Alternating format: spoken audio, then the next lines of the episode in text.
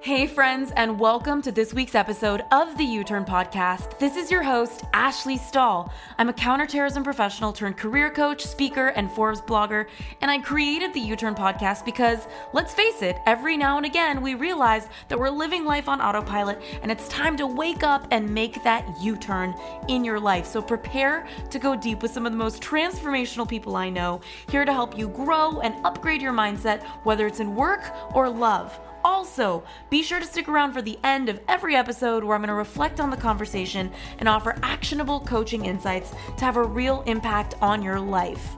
In the meantime, we've opened up access to three free e courses on youturnpodcast.com. So head on over there if you want to land a new job you love, find your purpose, or launch your dream business. All of these courses are totally free.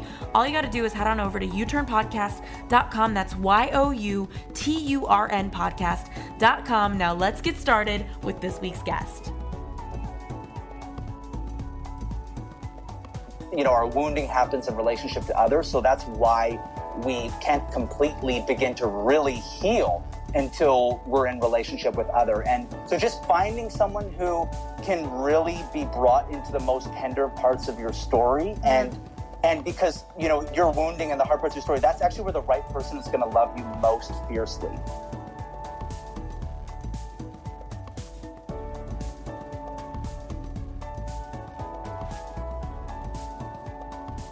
Hey, U Turners, it's Ash here, and we have another episode on the love category of the podcast. And I am bringing Jamie Rea onto the show. He's a relationship coach, somewhat of a comedian if you start to listen to him talk.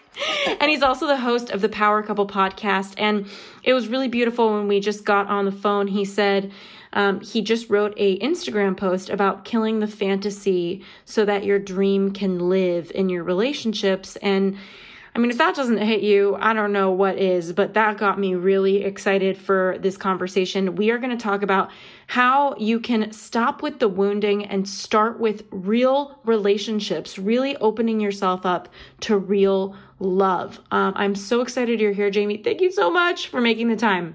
Oh my God, Ashley, I'm so excited to be here. I've been a fan of the U Turn podcast for a while like just listening to it nonstop. And I'm super excited to be here with you having this great conversation. And thank you for that wonderful introduction. You know, I feel like it's so much more fun when I interview somebody that's listened to the show. It just gives me yeah. such an opportunity to, if it feels like you're part of the family, you know, like I open so much of myself yeah. up and I can tell that you're that kind of person too. Hundred percent, and like like I was even thinking about when you sent me that voice note on the Instagram DM, and I was like, oh my gosh, Ashley's got like the best like radio voice. Like like I remember I was I remember I was listening to your voice note. I was like, holy shit, because like some people I feel like just have really good voices for like radio or podcast. Like my voice is kind of like crack cocaine in the sense that like I'll, I'll, like I'll be on this major like sugar rush like my voice will go up and down but you just have s- such a great voice oh, for radio for radio and podcasting. that's amazing. I love a little yeah. crack cocaine. No problem there. Just oh, joking. oh, just some crack cocaine mixed with caffeine yeah know, just, totally. like, just get you like your whole system crashing pretty hard. Oh my gosh. Yeah I've, I've actually I just sat I just watched a documentary on crack cocaine not to go complete ADHD with you and I've, I've never known much about the substance, so it was kind of a trip. So that reference yeah. that you're giving of uh, your energy is actually quite funny. And I wanted to ask you about your story that got yeah. you the way you are. Like, what brought you to love uh, coaching mm. and love in your life, and uh, all this content that we're about to share with everybody today? You know, like honestly, I think that I feel like a lot with like coaches and therapists, kind of what brings us to the work is our own failure. Yeah. And historically struggling with so many of these things. And, you know, I was someone who struggled with dysfunctional relationships. You know, I'm 32 now, but like my whole entire 20s and, you know, all my past relationships, it was, it was a hurricane. It was just a complete fucking mess. And I think that is kind of something where a lot of the time as coaches, like, what our work is and what kind of what we're here to learn becomes a lot of what we teach to other people. Because as coaches i feel like we're just kind of like the first ones through the door and then we kind of bring people more into our stories. And you know for me like i started off as a blogger. So i basically started blogging in 2011 with this website called the brolog. I was like in this real kind of so good Yeah, and it was basically just you know like it was kind of a little bit of pickup, like like how to pick up girls. Like I would write pieces about different types of alcohol, and it was very kind of broy. You know, I was like 25 at the time, and that was kind of my introduction into writing about dating relationships. Like when I look back at some of the content I started off with, like I remember the first ever blog I did was called The Impenetrable Pussy Protector. It's amazing. And, and, it was basically how women would be like like at a club or like on the dance floor and it'd be like, you know, ladies night girls and they would all put their purses in the middle of the circle and then they'd put their elbows out and you know they they'd flail their elbows out just basically to you know block all the unwanted dicks like it's it's ladies night we don't want any guys coming and so that was kind of where I started and I basically picked up a freelance writing career um, you know, writing professionally about dating relationships for, you know, various publications and just kind of went on doing that, got into comedy writing, sketch comedy. And then eventually, just basically in 2018 is when I got into coaching. And honestly, kind of at the time, like I went through a spiritual awakening, you know, like, like what I was pursuing at that point, kind of like a career as a screenwriter, a, a career as a comedian, as, as a comedy writer. And I basically hit this point where things weren't really working. Mm. Just the path that I was kind of pursuing, you know, I basically hit, like I've hit multiple rock bottoms, but it was kind of this rock bottom situation where like something has to change. And it was yeah. around this, it was around this time where I was getting a lot of messages from people who had read my articles on various publications who were basically telling me like, you know, Jamie, like I read your, this piece about, you know, how to get over your ex or whatever and it really has helped me in in my life. And I, so I started getting all these messages, and this was around the time where I met my partner. Uh, Kelsey Grant, who's been a relationship coach for ten years, and she's on the uh, she's on the podcast, and she's yeah, an amazing woman. Exactly. So, like, like meeting Kelsey was this really, you know, kind of universal serendipitous moment, along with getting these messages where I basically you know, it's kind of cliche for lack of a better way of putting it. Like I kind of felt called to do this work. Mm-hmm. It was, you know, like at that point I'd already been writing about relationships, but doing the work in a deeper way and kind of, um, you know, getting into coaching and working with people in a greater capacity was kind of this pivotal moment with meeting my partner and then you know hitting this this rough patch in my life and then getting all these messages from people beautiful okay and you know one of the things that you said before we turned the mm. on button that yeah. really just like i felt like oh my gosh i immediately need to ask him about this was mm. this idea of people getting caught up in processing this mm. is fucking huge because i have two friends right now that i love and I was just joking with one of them that their relationship just feels like one big processing versus yeah. just being together. And I know that there's an element of healing and processing and communicating and connecting yeah. to to become the best person you're supposed to be, but can you help everybody who's listening with some, you know, like indicators on what a healthy relationship looks like? Like when are you processing too much and you're not being in the partnership? And what does it look like when two people are being in the partnership and processing things that they need to work through? Yeah, like like I um, was interviewed on another podcast. It was um, Alexis Silvaggio's podcast. We, we kind of talked about this a little bit, and I, I basically describe as like the perfect, you know, kind of balance is processing and playing with each other's nipples. so it's it's basically like you know, obviously in a really healthy relationship, you're going to meet all these parts of yourself, and as soon as you do get into personal growth work and kind of go on that healing path you know, I feel like we can kind of drink the Kool Aid and get really, really obsessed. Like, where, oh, I want to become this whole person and, and, you know, I want to claim all of my power. And then we can, and it's beautiful that we're doing that. But like, relationships at the same time are supposed to be fun. Yeah. It's, suppo- it's supposed to be a place where, you know, there's some lightness, there's joy, there's pleasure. And, I feel, you know, like laughing is super important in a relationship and, and obviously like processing and you know, having these really deep introspective conversations with your partner is so important because, you know, obviously having these, these really healing conversations is, is where we do claim our power in relationship. Mm. And, you know, just having those conversations is where both of us, both people in the partnership will write a different story mm. because those really pivotal moments where, you know, maybe say you're communicating something that you've, you know, notoriously held a lot of shame about and you're bringing your partner into the castle of your shame. And it's a really tough thing. And, you know, so having those conversations is beautiful and we claim our power. But we still don't want to lose that element of when we were young and you know we did see our partner across a room and, and we smiled at them and they smiled back and, and we had butterflies and we just laughed and made jokes and so i feel and i feel like a lot of people you know as as we move more into the personal growth space and, and relational development you know kind of run the risk sometimes of losing that element that we had before we found the work mm-hmm of just being light and being able to appreciate each other. And so I think it's really important for couples to have time every week dedicated to having fun with each other. Oh, that's huge. Okay. Well, it's like, you know, for example, I know anybody who's listening that, you know, everybody's been in different sorts of relationships. Yeah. Uh, most of the time. And yeah, I, I know that there's some relationships where, you know, people come to each other, they talk, they connect, they heal. And then there's the other ones where there's always something that they're talking mm. about. There's always some sort of disconnect and they've got to process it. And it, it becomes this spiritual bypass where people say that they're growing when really they're just with somebody that's maybe not a good match for them and they're just nonstop mm. processing and in denial mm. and repelling the truth. And I'm curious, like, are there any indicators that somebody is in a relationship where the processing isn't healthy? You know, like I feel sometimes in relationships there are better healing partners. And I always kind of say that the right kind of relationship, or really, you know, like uh, my partner Kelsey used the example of wound mate and heart mate. But basically, a heart mate will amplify your gifts, whereas more of a wound mate will amplify your wounds.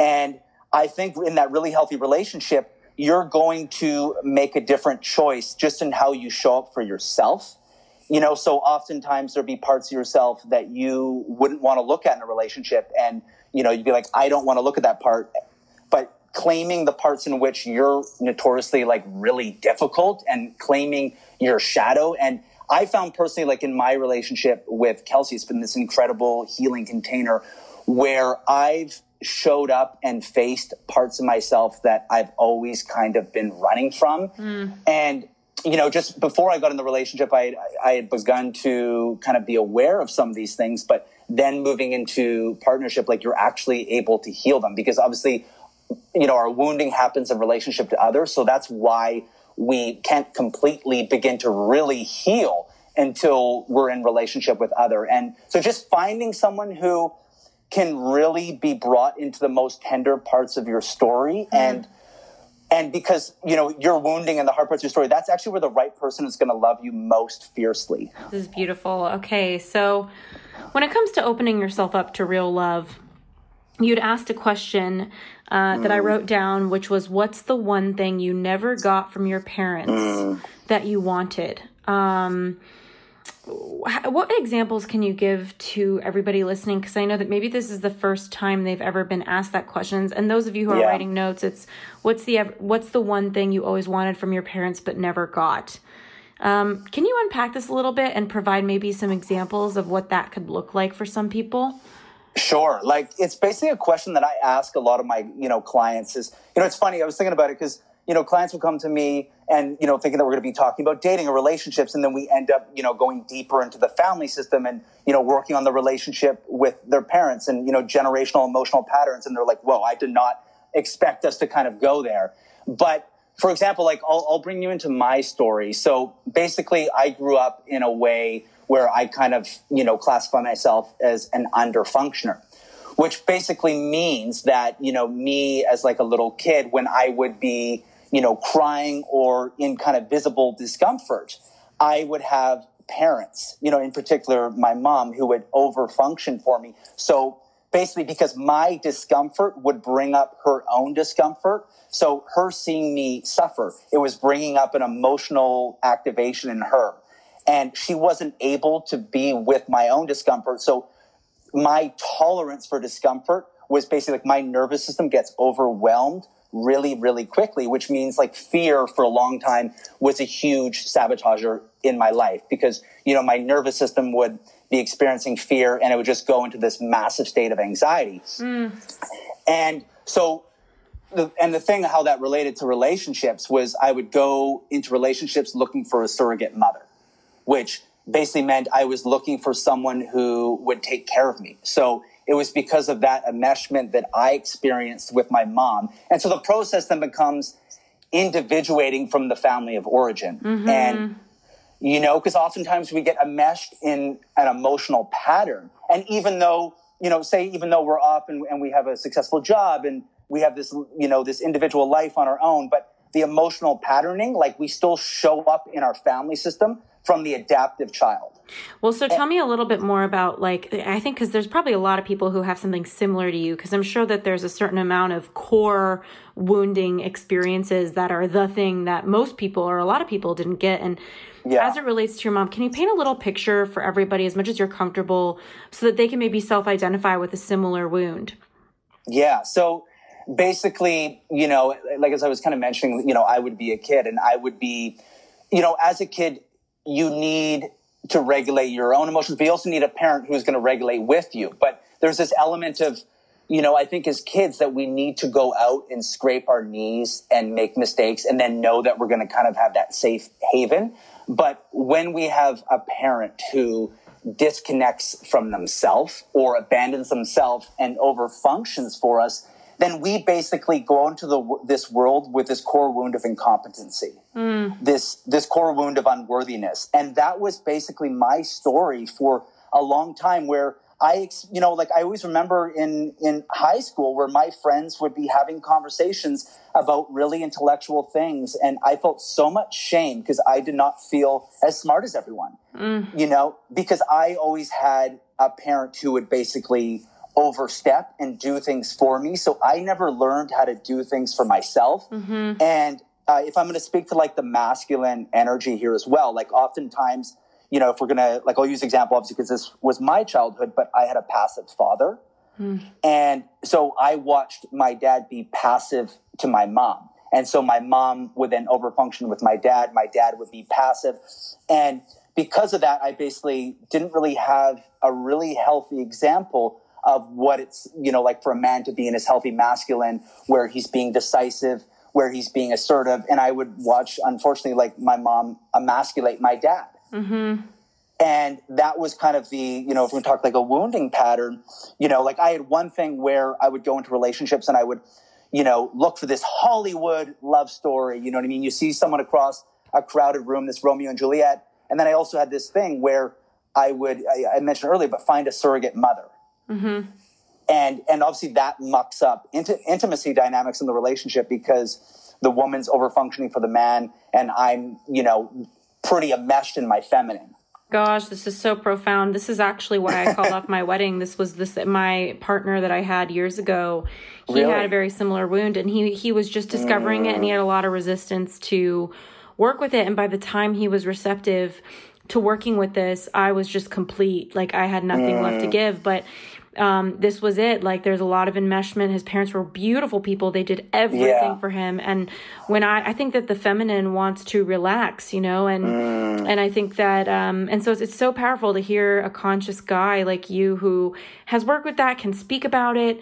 Um, yeah. because ultimately the feedback is that doesn't have to stick with you, you know? So it's, it's a beautiful thing. And, I can't help but ask you, you know, what are a couple other things that you think people who are listening right now really needed from their parents, but they never got. Like in my uh-huh. case, um, you know, my dad had a lot of anxiety. I really needed peace. I really uh, needed to come home and feel like everything was peaceful. And as a result, I was shopping for partners who could give me peace. Uh, um, what are some other examples perhaps you've seen quite commonly in your practice? Yeah, and there, and there's definitely one thing I, have been thinking about this a lot, and I, I, I remember talking about this with someone recently. The number one thing that honestly comes up is people want unconditional love. Is you know kids and children, you know they want emotional engagement from their parents, and it's the type of thing where they want to be able to have an experience, and for that experience to be validated. But if that experience, you know, like it could just be that you're feeling sad, and it's the parent you know, being, it's okay. Like this sadness you're experiencing is totally valid. And, you know, say someone is really, really sensitive and someone feels something on, feels emotions on a really great level, but they grow up in a family where their parents are living through child adaptations where they don't have a healthy relationship with their emotions. So now you have this, this kid, this, this young child who has this incredible superpower of sensitivity, but they have no space to allow that superpower to run rampant. Mm-hmm. So, so basically, and, and always as childs, we, you know, learn how to survive in our family system. So we basically figure out how am I going to get some sort of approval in validate and validation in this family system, even if it means abandoning self. Mm-hmm. And so, you know, say we grew up in like a family where the only time that we're validated is through achievement and accomplishment. And that's a form of conditional love because we only get love on the conditions that we do all these things when, you know, unconditional love is that you are enough exactly as you are. You don't have to be anything else other than in the experience of being you to be worthy of love. Mm-hmm. Beautiful. Mm. and um, I, I'm also just, you know, one of your points that you gave when we started talking was this idea that people need to let go of the idea that a relationship mm. is going to save them from their pain. Um, and you had this term that I loved. You said it was called relational bypassing. So, yeah. Um, walk me through a little bit about what this idea is that you think a lot of people are holding on to, whether it's conscious or not, that their yeah. relationship is going to save them or spare them. I think, you know, yeah, like relational bypassing, because obviously we've heard the term spiritual bypassing, you know, where I'm going to meditate or I'm going to engage in a, in a spiritual practice that I'm going to levitate above my fucking pain. Yeah. When a really healthy relationship and true love is where you meet your pain head on. Mm-hmm. And oftentimes that means grieving the loss of the love you feel you should have gotten from your parents. Mm. And this is what I think our parents, I, you know, I can't take credit for this. This was I think I was reading the book Loving What Is by Byron Katie. Great book. And she, he's so good. And she, um, it's something I use in my practice a lot, but talking about how your parents are the greatest spiritual teachers of your life. Because you're, you know, growing up in the family system you grew up, there's going to be inherent gifts that you have. Like for me, I was hugged so much, I was told I was special. So I have the inherent gift of self expression. I feel like just by me being who I am in the world, I give people, you know, more safety, confidence, security to be their flamboyant self. And then the ways in which we're not loved by our parents are the parts of us that they left for us to learn how to love ourselves. Mm.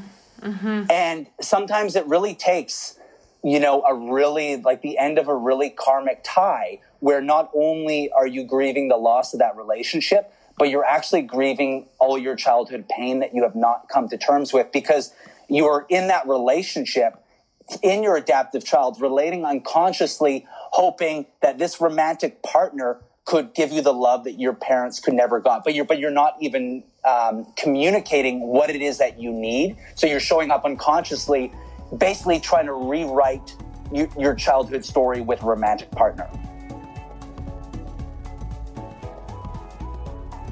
Hey, U Turners, so sorry for the quick interruption, but I want to make sure you know that this episode has been brought to you by the Job Offer Academy, our e course to help you land a new job you love. So if you're sick of applying for jobs and never hearing back, and you'd like to try a free version of our job hunting course, just head on over to youturnpodcast.com slash job offer. That's Y O U T U R N podcast.com slash job offer. Now let's get back to this week's episode.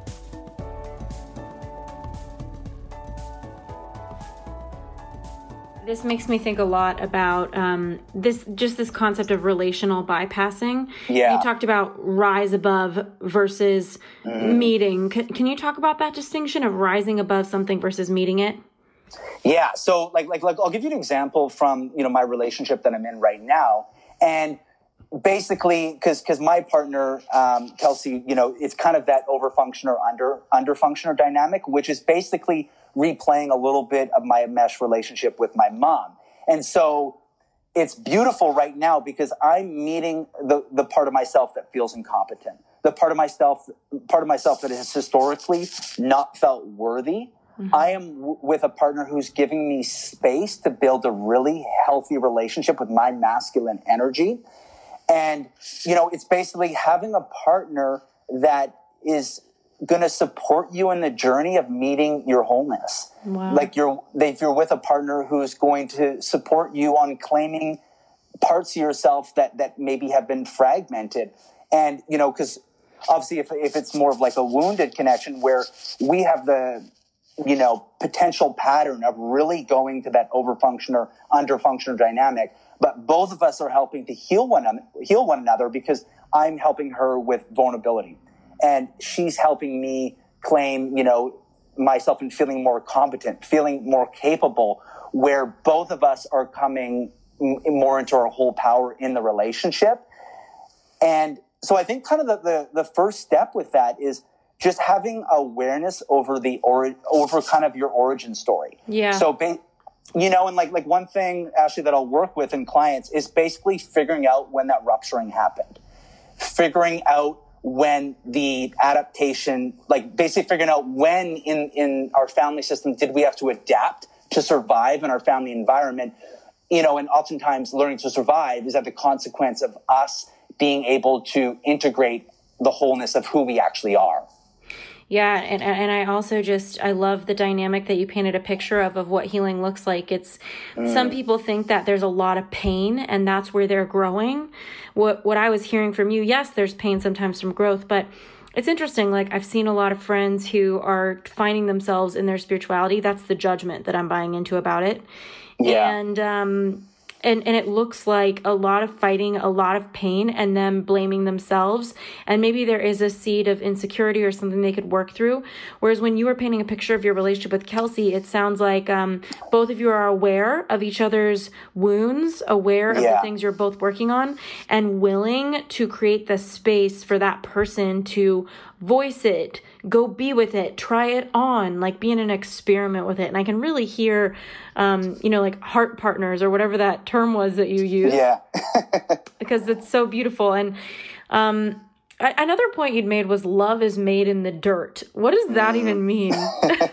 well, you know, like like this is kind of like a, a, comedic approach that I use, but I basically like you know always like I, I I did an Instagram post on it as well. But like when you you know, move into relationship, you basically become two things. You become a miner and a plumber. And you have two jobs, mine for gold and plunge the shit. Mm. And it, you know, like I basically consider that the connection between two people is your love pipe. And what often happens is, you know, the love pipe gets clogged with shit and you know it gets clogged with all this shit, which is like. and when you need a plumber, you can just find Jamie Rea on Instagram. Who are you gonna call? You know, you're gonna you're gonna call yourself. And I call I call it the plunge for love, and it's basically cleaning the connection. And so when I say like love is made in the dirt, meaning like you and your partner, you know, basically you move in a partnership, you have two swords. You have a plunger and you have an axe, and your job's to mine for gold and plunge the shit and it's cleaning the connection. You know, it's it's you know because obviously the connection can get built up with resentment, or there's hard conversations you haven't had, or there's conflict that hasn't been repaired, or there's needs that haven't been advocated for, and a healthy relationship is a perpetual cycle between disconnection and connection. Mm. And I, you know, actually, I feel that a lot of people sometimes we get into relationship, especially if we're looking at relationships that are going to save us from our pain. And anytime we encounter a period of disconnection in a relationship or a period, you know, because sometimes the energy in a really great relationship can come become weird for a minute. And I feel that can be really heartbreaking um, and hard for a lot of people if they if we haven't made peace with the fact that relationships are completely imperfect. That, mm-hmm. you know, there's going to be times when the connection does get weird. And that's actually such a beautiful opportunity to, to get even closer in your relationship. Mm-hmm. Mm-hmm. They you do know? get weird. And when do you decide, like, oh, this isn't just weird, this isn't a match anymore? What are some indicators for that?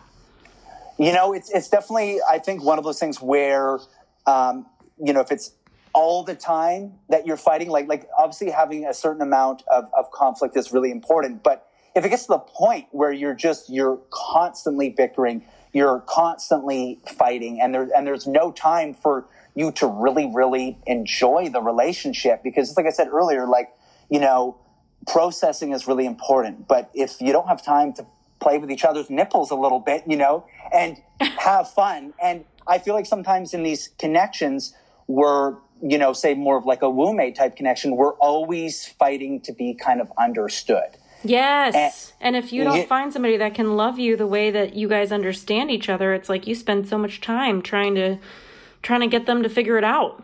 100%. And, and oftentimes those are cases where we're you know, a lot more often showing up in the adaptive child because when we're showing up in the functional adult, we're, yes, we're, you know, able to validate our emotions, but there's also an element of intellect and reasoning that we come with where we're not going to be so emotionally reactive. And I always say to like clients too, like, I want you to not lead with your wounds because you don't want to like show up to like a first date and be like, okay, this is like my wounding. You know, I'm putting all this shit on the table on the first date. But it's one of those things where the more aware you're going to be of these things and be showing up in your functional adult in your relationships with friends in your in your family system the better prepared that you're going to be able to advocate for yourself in a really healthy way in partnership. Mm-hmm. And and so that comes down to how differentiated we are actually in our family of origin. Yes. Okay. Because the because the more differentiated we are in our family of origin, the less likely we are going to sink into like a codependent pattern where we're going to fuse and lose ourselves in relationship. You know, and so I, I think with with you know some people if we have a fear of relationships if we're you know really not differentiated from the family of origin and we have this this kind of pattern where we always lose ourselves in relationship and in a lot of times in those situations it's okay how do we show up more often our functional adult how do we individuate from the emotional patterning of our family system in an even greater way you know, I want to ask a question about that. Is just around like what indicators for people who are listening right now are there to give them awareness that maybe they're still tied up or tethered in their family to a point where they're not standing in who they are themselves in their relationships? Yeah, and it, and it's basically you need to give yourself the love that you never got from your parents.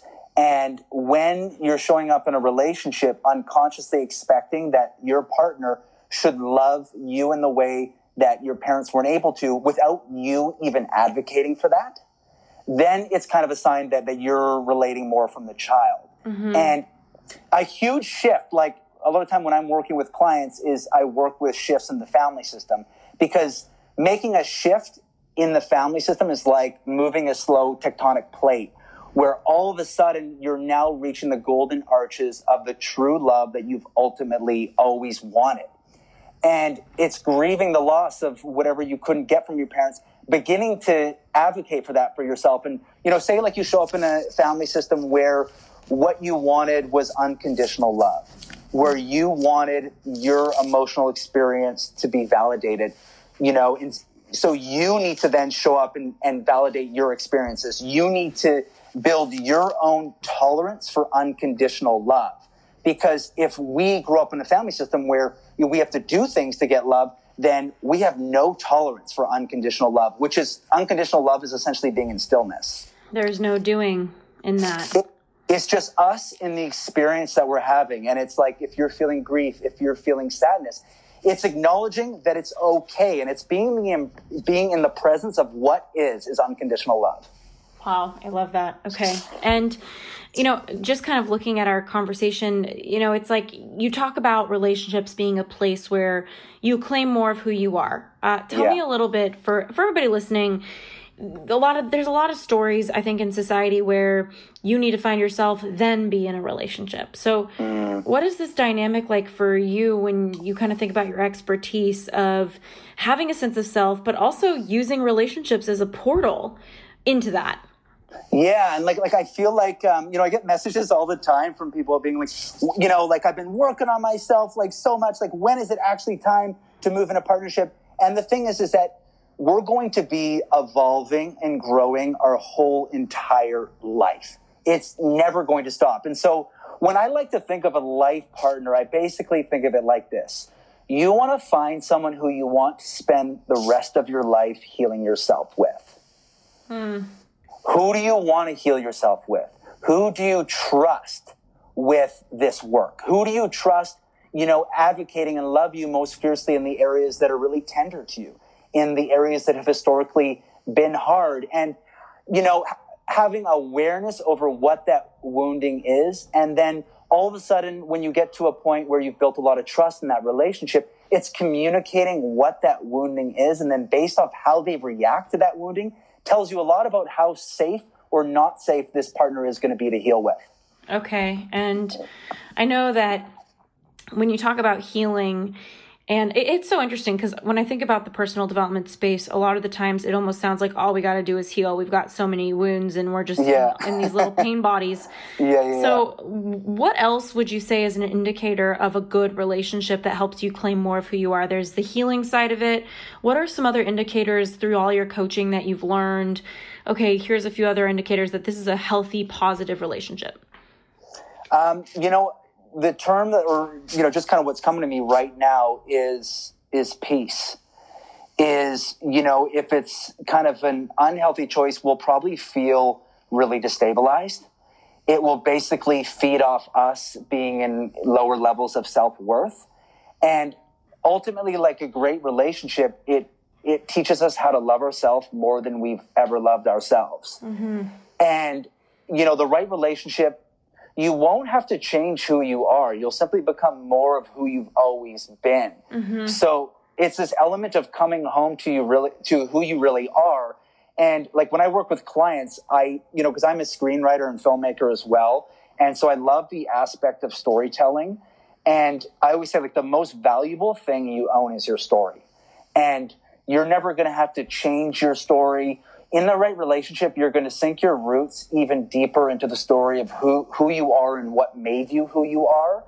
And that's why, like, I feel like in a really healthy container that we kind of go back to the start.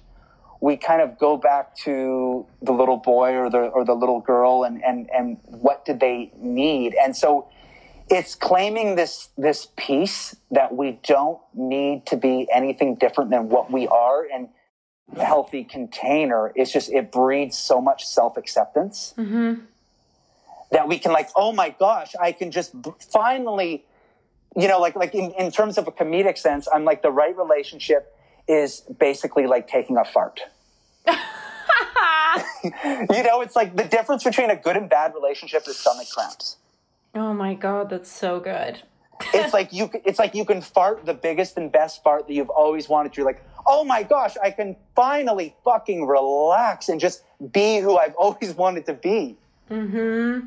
So it's this huge surrendering, you know? Yeah, it's so funny. I just um, started being with the right person, I think, for me, and it's just felt like relief. Like the whole relationship yeah. has just felt like one big fucking relief. Like, oh wow you get me here too. Oh wow like i can just be this way and you don't mind? Like so much relief so much understanding so much communication you know it's it's such yeah. a beautiful thing. What do you think it is that keeps people from stepping into that kind of relationship? You know I, I i think it's that we need to begin showing up for ourselves in that way. And you know having awareness over those things and you know, I remember like for me in my journey, it, it was, you know, if I'm going to go back to like the incompetency wound, it was that I did not feel worthy. And the more that I was able to honor the experience of who I was and kind of embrace the wholeness of who I was, you know, cause, cause, and also just like getting on a path in life, um, you know, like, like I'm curious to hear your thoughts about this, but like the more on a soul aligned path, that you are and you start living from your soul. And I think people really struggle relationally when they're living a life that is disconnected from their true purpose and their true calling. Mm-hmm. And the more that we can show up on a soul level, you know, like the more that we can have friends who really, who we connect, who are like our soul tribe friends who we connect to, the more we can, you know, have really soulfully connected relationships with our parents, the more that we can be in a job or career that we feel really passionate about and we clean up our own personal vibration where we're making intimate contact with not who we feel we should be. So it's not like an identity that was instilled upon us by society or by our parents, but it's who we actually are. Then we're able to make a relational choice. Um, it's, it's almost like we're looking from soul lenses we're looking in service of our soul. It's not in service of, you know, f- trying to find someone who makes us feel worthy because we already feel worthy, you know, and like, I'm, I'm curious to hear like your experience of, you know, kind of getting to, to the point you are now where, you know, finally being available to, to that type of relationship feels really connecting. Yeah, you know, I love I love that you asked that because it's so funny. Very rarely does a guest turn it around and be like, "Well, you tell me, Ashley." I'm like, "Oh shit!" But I want to hear every, I, I want to hear everything, Ashley. Yeah, well, you know what? I um I grew up most of my life having really good guys, really healthy uh, relationships, but they were missing that magnet. Um, they mm. I always felt like I was with my best friend and that was it.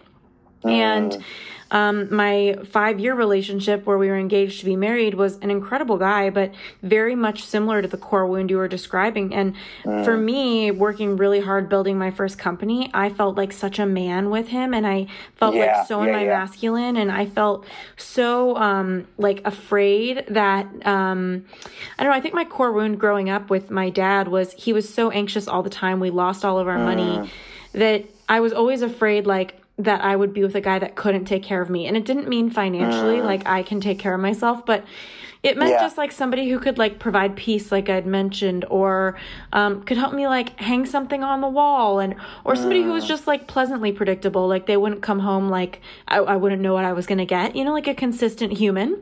Mm, um, yeah. So I think that led me to chose a lot of guys who were just these consistent, best friend like, peaceful mm. beings, and not someone who could challenge me, stimulate me, provide an adventure with me.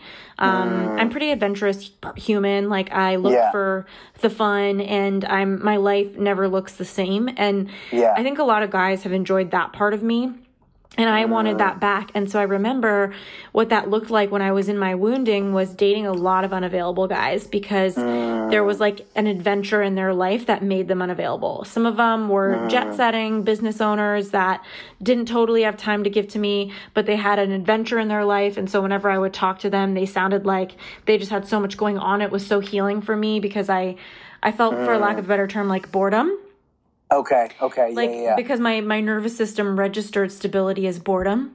Mm, you know, like yeah. there's a lot of action with my dad. Like he was panicked and you know worried all the time. So for my nervous system to experience calm was totally foreign. So I remember mm. the the last unavailable guy I dated, um, and this was just like a slew of them over a year that I was dating in between otherwise yeah. really good guys that were healthy for me. Um, I remember going out with this one guy and we had this incredible connection and like four or five dates in he was like you're amazing mm. and I want to make more time for this but I can't. And I remember being like not again. Like but I can't, you know? Mm. And um, the unavailability of the men I was choosing, it was like uh, so many different layers. Like one was unavailable because he had a terminal illness, which was a really okay. sad one. But he wasn't yeah, available. Yeah, yeah. Like his body, like he was, he had to tend to that. Um, mm. Another guy wasn't available because um, he had like serious trauma from his upbringing. He had not processed yeah. it. And anytime I wanted to go deeper and have a real communication or conversation that was about an issue, he would blame it on me, shut down, mm. want mm. space, all the things. Another unavailability looked like the, the jet setting traveler, like he physically wasn't even in town. Mm. So it was like emotionally unavailable, physically unavailable, like I, you know, health wise, unavailable. Like I just found all levels of unavailable.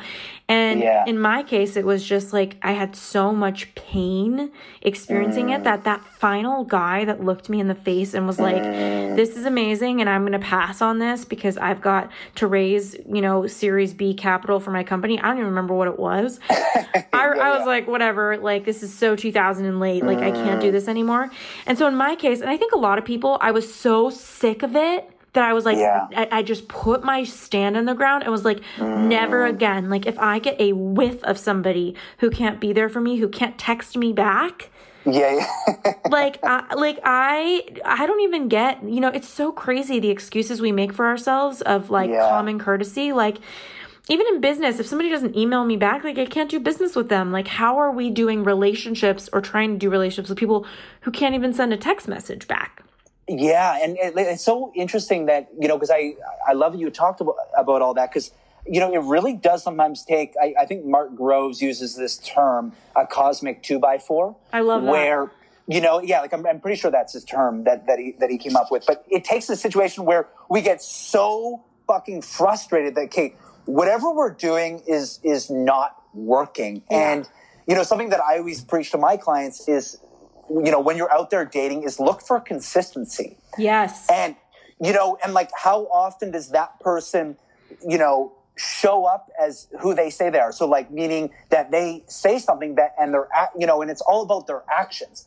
You know, because obviously people can walk you or sorry, talk a big talk, but then they don't act in a way that's congruent with with what they say. And I'm curious, like how you, um, you know, to turn around one more time here, yeah, like, yeah, please, like how you were able to, I guess, make a different choice finally with this relationship now, and kind of like what was your process of discerning for emotional unavail or sorry emotional availability in you know with the guy you're with now like like, Oh, like how did that. you how did you go about that Well, you, this is such a fun interview to be having because this is so rare that somebody does this to me, so I love it. Um, yeah I would say the first thing when I, I was listening to you talk that I was thinking about is it really comes down to how much of a masochist whoever is listening to this wants to be. Like, ha- mm. like I would ask anybody who's listening, like, how much of a masochist are you? Like, how hard do you want to be on yourself? How painful do you mm. want your life to be? How many fights do you want to have? How many mm. not responded to text messages do you want to be? You know? Uh. And so for me i just hit the threshold of my own masochism and was like i uh. i like this is the, the end. Like i will not. Like i have ptsd it's official. I will not date somebody who won't literally date me. Like i uh. just and, and i stopped wanting people who didn't want me. And right then and there when that happened i started noticing a whole other slew of guys because that's just how it works mm. right? And so for me a few indicators of the person i'm with now who i think we're probably going to get married and i feel it's so funny i joke with him i'm like oh you know what? I think i'm going to go through with it this time. Like who would have that's thought? amazing. Yeah. That's so good And- congratulations Thank you. And and you know, it's funny because um a few things that are so basic. So it depends on who's listening to this, right? Like everybody has different patterns and you're the first person that would probably be able to point it out, but Yeah. I would say um for me what the unavailability looked like was not Mm. texting back very quickly, meaning like within the same few hours or the same day yeah um, you know, or and it's fine if somebody's busy all day, but like the default setting is they can get back to me. Like I can't be like there. There are a few unavailable guys where I'd be like, okay, what time do you want to meet up tonight? And they wouldn't text me back till seven at night and be like, how about in an hour? And I'd be like, what? No, that's the worst That's eh? the worst. I'm like, my how are you participating in society? But um, yeah still it's like it's just feedback that it wasn't a priority. So i told myself i want somebody that wants to make love a priority like i want to make love a priority. So to me that meant like being responsive. To me that meant following up. Um, to me that meant making plans momentum. That was huge. I had Yeah. a few guys. I had one guy actually um, before the one that looked at me and was like you're amazing and we're not going to really do this. And then Yeah. he just kept lingering and texting me and that was the beginning of my end of like i'm not even going to respond to this anymore yeah Um, and and oh no talk to me. Am i able to uh, ask you a question? Yeah yeah please. Like just out of curiosity like like did you internalize the emotional unavailability that you know you weren't worthy of being loved or you weren't worthy of connection? Like like did you basically you know obviously you've, you've grown past it but like early on did you have a kind of a story that it was kind of your fault no it's funny i had okay so that this is an incredible question and i think so many women are going to relate listening to this and Yeah. even you know the cool and evolved men that are in this um yeah that are listening um i didn't have a story i mean maybe it's very deep in my consciousness somewhere or, Yeah. or unconsciousness that's in there but my story that kept me stuck in being with guys was um hope addiction. It was in the delusion that this is here was the key story. I'm new. Everybody's dating a lot of people you know, I got to give them at least a month of getting to know each other before they create some momentum because, mm. you know, like we don't even know each other. And his job's, Yeah. of course, going to be more important. And his friends and all of his other plans, of course, are going to be more important when we don't even know each other. Like, he mm. doesn't even owe me that.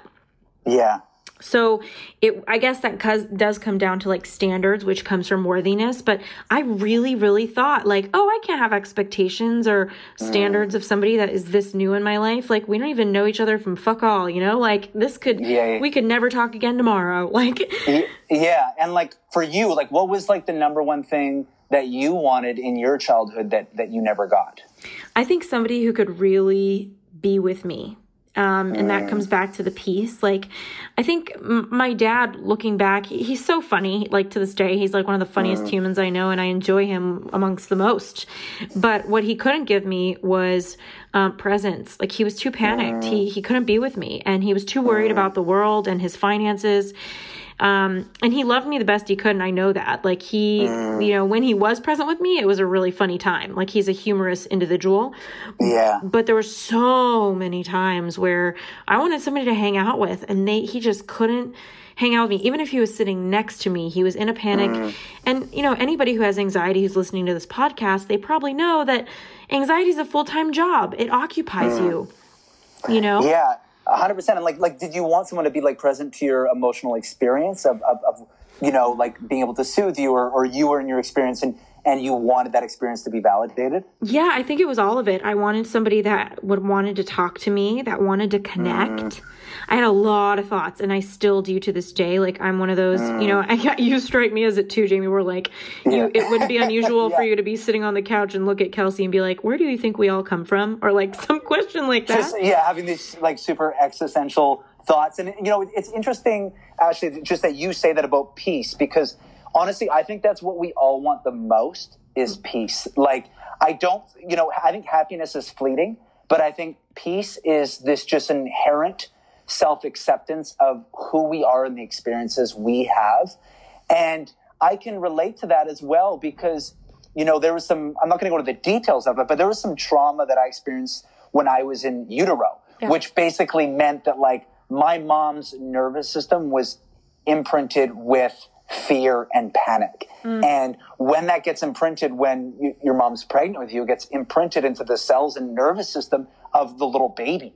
And so I basically had this thing where it was really hard for me to regulate my emotions. Yeah. And fear was like the biggest sabotager in my life. And, and, you know, it led to me having a disorganized attachment. And, and anytime I had an experience, it would overwhelm me completely. And so that is the same thing that, you know, that you spoke about is I've been after my whole life is peace. Wow. Well, first of all, I don't know if you've heard. There's an episode on U-Turn podcast from Stephen Gyllenhaal, Jake Gyllenhaal's dad. Okay, yeah, um, yeah. And he's a filmmaker like you, and he uh, wrote in. He did a film called In Utero, and it's all about the kind of trauma that we can experience before we even come into the world. So he's doing a lot of work around that. Really cool topic. Um, yeah. fascinating topic. I know all about how some babies needed to be pulled out by forceps and the, the trauma that can come. You know, your first experience of the world is being grabbed by a metal object on, by the head.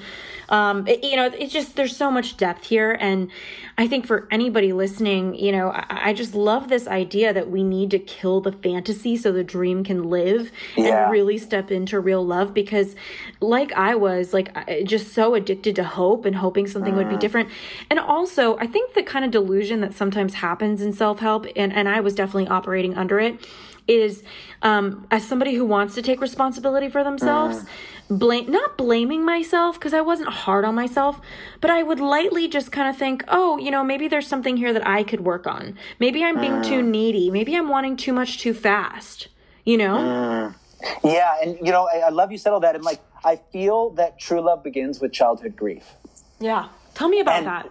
Well, just you know, like like obviously I don't know your situation completely, but it but it sounds like you know, like like if if the the little girl you wanted to experience peace, it's almost like you know your work then has been being emotionally available to yourself. Yeah. Your work has been in, been in validating the experiences you have, and that it's safe to be with your experience. And you know, obviously, you know, like like whatever's going on with our parents at that time. And the thing is, our parents are the children of parents. You know what I mean? So our parents adapt in a way where they learn how to survive. And if you know our, our parents don't move more into their functional adult, then the way that they react with the kids, it's it's generational emotional patterns. And so now for you, the emotional availability is this beautiful gift that you have been given in terms of your work in your life of being becoming emotionally available to yourself and has led you to this beautiful connection and partnership that you're in which is where relationships become beautiful because you start giving yourself the things that you always needed you Yeah. start becoming you start becoming the parent that you always needed. And when we can grieve the loss of that love we didn't get and, you know, just understand that our parents are humans who have their own flaws and we can grieve the ways in which we felt they they should have loved us and we can start loving ourselves in that way and we can you know hold ourselves and show up for ourselves in that way we needed someone to show up for us then that's where love really begins. Oh i that, love what you're saying yeah. And so it's this process of you know and, and what you were talking about when that really karmic connection ends, not only do we grieve that relationship, but we're grieving all of our childhood pain at the same yes, time. Yes, yes. And I, I actually had that with one of my unavailable connections. Um, so I was actually seeing him for five months and he showed up for me in a lot of ways, but mm. he would never actually commit. So that's how his unavailability looked. It was like he wanted to spend time together. He wanted to text me back. He wanted to call me. We laughed. We had a great time. But when it yeah. came down to commitment, he couldn't do it. And that was the one who had an illness. And I remember. Mm that when I finally got the courage to love myself, mm. look at what I mm. really want, which was partnership, mm. fully committed partnership, and I really looked at the relationship, it, it becomes decision making isn't necessarily less painful, but it becomes easy sometimes because you just mm. look at here's the list of things I want, here's what I'm in, does it match, you know? And it was like, no and and that bridge between what you want and where you are that what you where you walk that's all love like loving yourself and mm. for me the courage to break up with him even though we weren't really even together so bless that whole thought yeah was um was just extraordinary on my side and i remember exactly what you're talking about my full mm. childhood grief coming out because I was in Mexico laying by a pool with friends when I got the courage to break it off with him. And I remember mm. hoping some little part of my little girl inside wanted him to say, yeah. you know what, I'm actually going to commit. This is everything. And he didn't. Mm. And I remember laying by the pool and feeling this little girl inside of me, and I had a picture of little five year old me screaming mm. in a mm. corner, like, You don't want me you know and i remember mm. thinking about like all of these years with my dad where he was there you know he was in the house but he mm. was too panicked to show up for me he was too occupied you know to mm. really stop thinking and start being with me and so you know i remember just seeing that little girl having a total meltdown and in my head as i was crying and i started crying with her almost it felt like on that lawn chair yeah I, I love how you how you brought us into all that because like we go into relationships, you know, if we haven't dealt with our childhood grief or pain, we go into relationships hoping to convert our romantic partners in the way that we were trying to convert our parents to love us in a different way. And, you know, all of that comes up. That's why like really wound mate type connections or, or, you know, more of a trauma bond type connection, it's really hard to detach from because we're essentially detaching from the childhood fantasy that we should have been loved a different way. And in order to detach from that relationship, we need to make peace with the reality of our parents were doing the best they can. And ultimately, the love story that we're looking for is the love story with ourselves. Yeah. That's basically what we find out is the partner that we've been looking for for is ourselves. And like one one thing I do with clients all the time is I get them to define to me what they what they're looking for in love. Like love is what? And you know, after they, you know, like I'll get them to draw it out or, or create this image, and then I'll ask, do you love yourself in these ways? Do you show up for yourself in these ways? Because the the list of ways that you define love, you need to become the fucking postcard. You need to become the walking human embodiment of these things. Mm, and a lot of that doesn't mean like doing something different. It means letting go of something, like letting go of someone or letting go of a job or like, you know, it's like, it's so interesting when you say be the love. It's like, okay, if you're going to be the love, then I think it's the human experience. It's very typical of the human condition where people think, okay, if I'm going to be the love, I need to go do all of these things to be it. But it's like, no, no, you can just remove so many things in your life that aren't working for you, so many barriers to go be it. But I, would love to hear your take on that. Yeah, it's like I feel, you know, just for like life and love, it's honest. Like a lot of time, like I'll come into session with someone and, and I'll be like, one of the first things we'll start with is, do you want to find out the truth? Because yeah, great question. Like, Yeah, and, and I, like going back to the Byron Katie thing, like like again, I, I got that from her. But like, it's all literally an unbecoming. It's all an unbecoming of all the things that you don't need to be who you really are. That, you know, we build up all these identities, these false identities to, to try to be worthy when it's us in our most pure crystallized version is the most worthy of love. Again, it's going, it's basically getting people to that purified point of unconditional love. It's that point where you can just be with the the purest, most authentic version of who you are in your skin. So it's basically finding out all the walls, all the stories, all the layers, all the skin that we've built up thinking that we need to become someone else to be worthy. It's yeah. this literally living from inside out where so many of us are living from outside in. Oh, mm-hmm. Oh, like may, maybe, you know, and it's like if, if we grow up in a household where we learn conditional love, it's essentially maybe if I do all these things, then I'll finally be worthy. And then when we grow up in like a household where we only learn conditional love, we literally feel panicked in those moments of stillness because we think we're actually running away from love when actually every time we abandon, we're running away from love. Mm. Every time, every time we self abandon, we've already lost because we've lost ourselves. And for anybody listening, when you say self abandon, what would you say are two or three examples or indicators of self abandonment? Like, for example, you know, going back to someone who grows up um, in a household where it's not safe to be with their emotions. So they build up an adaptation or a dissociation from their emotional experience. So the abandonment could be I'm experiencing sadness, but I can't be with it. So I'm going to go off and distract myself with this other thing. Mm. You know, I'm not, I'm not going to be in that experience. And then even further, if we learn to survive in a family system you know, self-abandoning or with the adaptation that we can't be in our emotional experience because we'll be shamed or criticized or there won't be space for those emotions to be held, then we basically will gaslight our own emotional experiences and we'll, we'll never learn how to trust ourselves because we won't be with the full bandwidth of who we are, you know, and, and that's essentially whatever is coming up for you is, is validating and honoring that and being like, this is my experience right now. And the number one thing that I'm entitled to is my experience. I love and that. Our, um, like our experiences are not up for debate. Mm-hmm. Mm-hmm. I, I'm like I'm pretty sure that was Sylvie who, who said that. So I want to make sure I give. I, I think that was Sylvie's quote. I want to make sure I give her credit. But like our emotional experiences are not up for debate.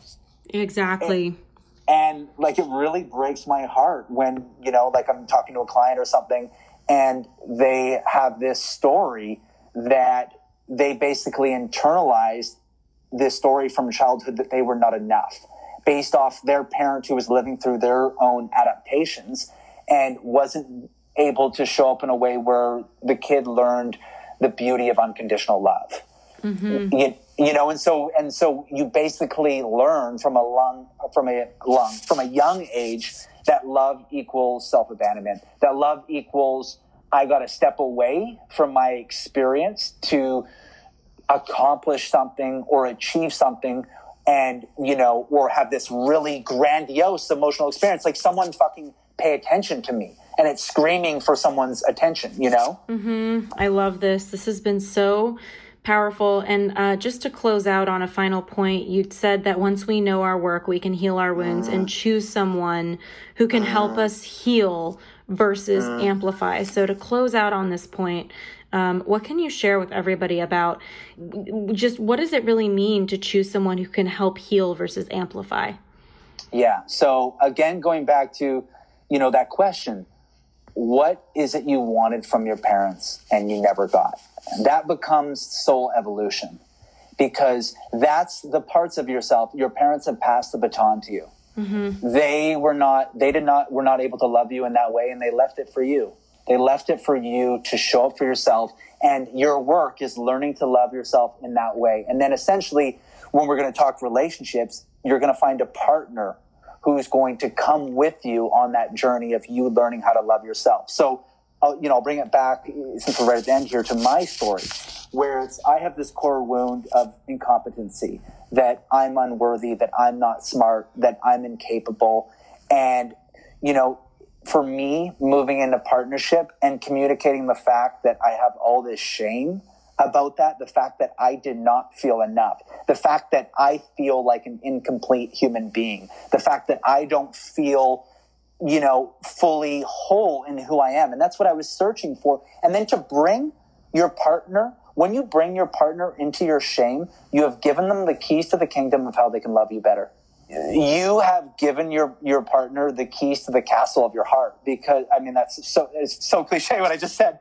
Um, but it's essentially that the, whatever you're so afraid of the world knowing, whatever is that you have kept hidden from people, that is where the right person is going to love you most fiercely. And when you, and so that's where you have to love yourself most fiercely. Mm-hmm. Those areas, that work that your parents left for you, if you're single, you need to show up for yourself and love yourself in that particular area the most fiercely. And that's going to be how you're going to choose a partner. You're going to bring them into that story and you're going to give them an invitation into your heart an invitation, this. an invitation to this um, beautiful way and of, of who you are. And based off, I, I think I talked about this earlier, but based off how they show up in that part of you, because essentially the right partner will hold and love our wounds, whereas the wrong partner will use our wounds against us. Oh, wow. That could be so dark and so good to end on that note for people mm. to really mm. think about that. Where can everybody find you, Jamie? You you were just such a treat for me. Like before we got on the interview, I was like, dang, I've been it's been a really long work day today. Mm. And I was like, dang, this is the last thing. And once I heard your voice come on, I'm like, yes, this is gonna be such a way a good way to end the day. So thank you.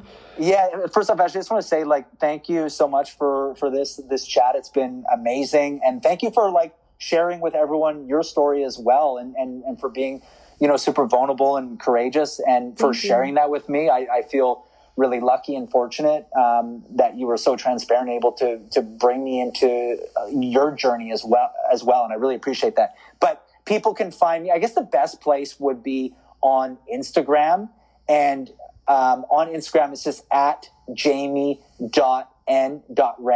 Mm-hmm. Perfect. And I, yeah. So, and uh, my last name's Ray. Like, like I, I some people I, say Ray. Yeah. Ray. I know. So like, funny. I, as soon as you were saying that, it reminded me of like all my teachers growing up, like Jamie, Jamie, Jamie Rhea, and I'm like, we could have healed Ray? that childhood wound. Like, just leave it to me. Bring it right up. Look at you, Ashley, just bring Jamie up Ray. all my childhood wounds even more. It's know? what I'm here for, Jamie. It's what I'm here for. and um, yeah, I was also going to say that that my partner Kelsey and I, we also uh, co-host the Power Couple podcast together, and that's available on iTunes and Spotify. We have new episodes that come out every Thursday. And we finally we have a relationship school called the Legendary Love Academy. And you can find us on Instagram at the Legendary Love Academy. And we do group coaching programs as well as we have a wide, vast array of different self study programs um, that, you know, people can use at their own their own leisure, you know, kind of at their own pace to to help heal and, and transform the relationship with self and relationship with others. Wonderful. Thank you again. Uh, Ashley, it's been so much fun. Have a wonderful evening, and thank you for having me on. Yes, and I hope everyone who listens, your relationship is like a fart, just like Jamie said, where you just release it all. Go spread your butt cheeks and fart.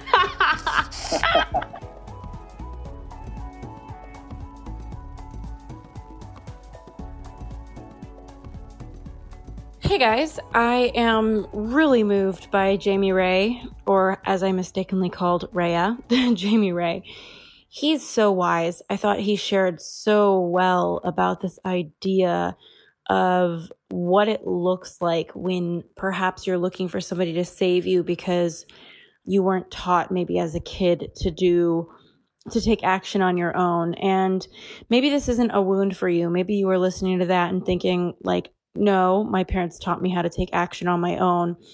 But you probably know somebody or maybe you dated somebody who uh, there was something going on with them taking action for themselves or showing up in their lives for themselves. And I thought it was really insightful to listen to Jamie talk about all of the dynamics that go into something like that. Like in his case, a parent who um, wanted to be there for him or it made the parent uncomfortable to watch him struggle on his own. Um, I think that these are just part of the dynamics that really exist um, in teaching us and in showing us how to navigate the wounding that we sometimes get left with. And just a reminder, as always, we're not victims. Um, these experiences serve us, and if we're willing to look at them, they don't have to run our lives anymore or translate into whether it's you or somebody else looking to be saved. Um, and so I just want you to notice in your life right now, when do you start to get uncomfortable? When in your romantic relationships, especially, do you start to get uncomfortable? Is it in the early phases of commitment? Is it when you're actually committed and you've been committed for a while? You're starting to realize it's sinking in. When do you get uncomfortable? And tracing that feeling back into your life um, of when's the first time you remember that uncomfortable feeling. And from there, really asking yourself, what was I thinking in that moment of that discomfort? What was I thinking about my mom, my dad, whoever was present? What was I thinking about the world? And what was I thinking about me? What was I afraid of? What was that voice of fear or discomfort saying to me?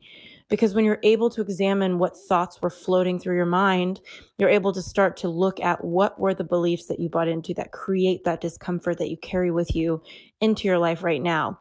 And when you start to go to that next level of looking at your parents and having compassion for them, I think it's a really powerful move because when you look at Jamie, it's like he was able to compassionately realize like his mom or his dad was very uncomfortable at his discomfort and they couldn't bear it. And so they navigated that by controlling things for him, taking care of things for him. And as a result, he grew up as an adult who wanted to be saved until now. So the key term is until now. So um, what wounding are you carrying with you into your romantic partnerships?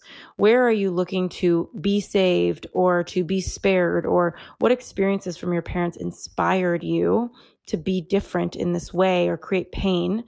Um, that you can examine and shift because I know all of us, when we really zoom out, we don't want to be saved.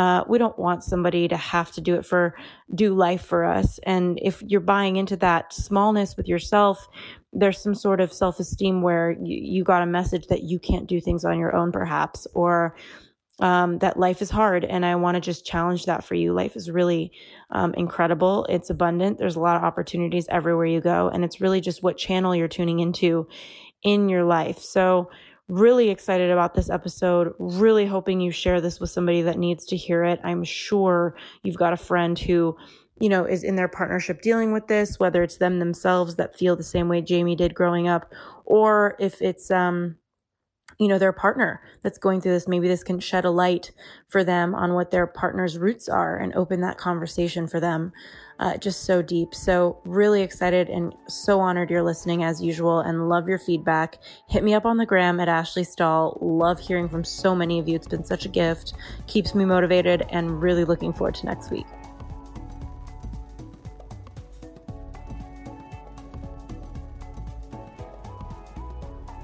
For tuning into this week's episode of the YouTurn Podcast. We keep really detailed show notes at uturnpodcast.com. So if our guest mentioned a book or a resource that you're interested in, you'll be able to find that there. In the meantime, if you were inspired by this episode, if it made an impact in your life, we would be so grateful if you subscribed and posted a review for us on iTunes. Rumor has it on the street the more reviews we get, the more subscribes we get, the more we can grow and get our impact out there in the world. In the meantime, I'd love to hear from you at Ashley Stahl on Instagram. I'm so grateful for connecting, and I look forward to next week's episode.